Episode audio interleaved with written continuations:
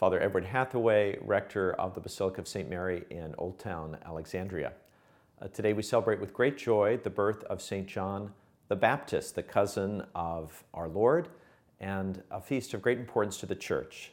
Um, it's unusual that we celebrate a birth of a saint. Normally, their feast day is the day they died, which is their birth into heaven.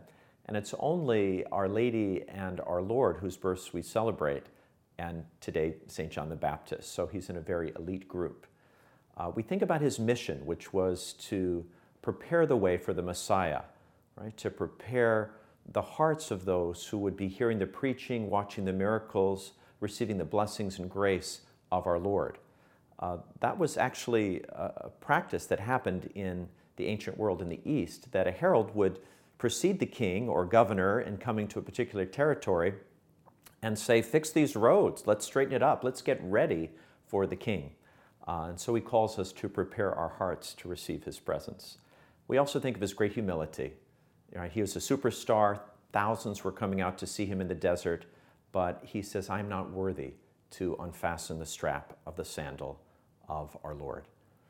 Today, we are mindful of our challenge to examine ourselves and see what is crooked, what is uh, impeding God's grace coming into our heart to straighten uh, those roads.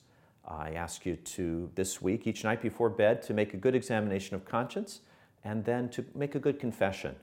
And perhaps you could also serve as another John the Baptist in leading others to Christ by inviting a friend to come to confession as well. Text 2M2V to 84576. That's the number 2M, the number 2V to 84576 to get these weekly videos delivered to your mobile device.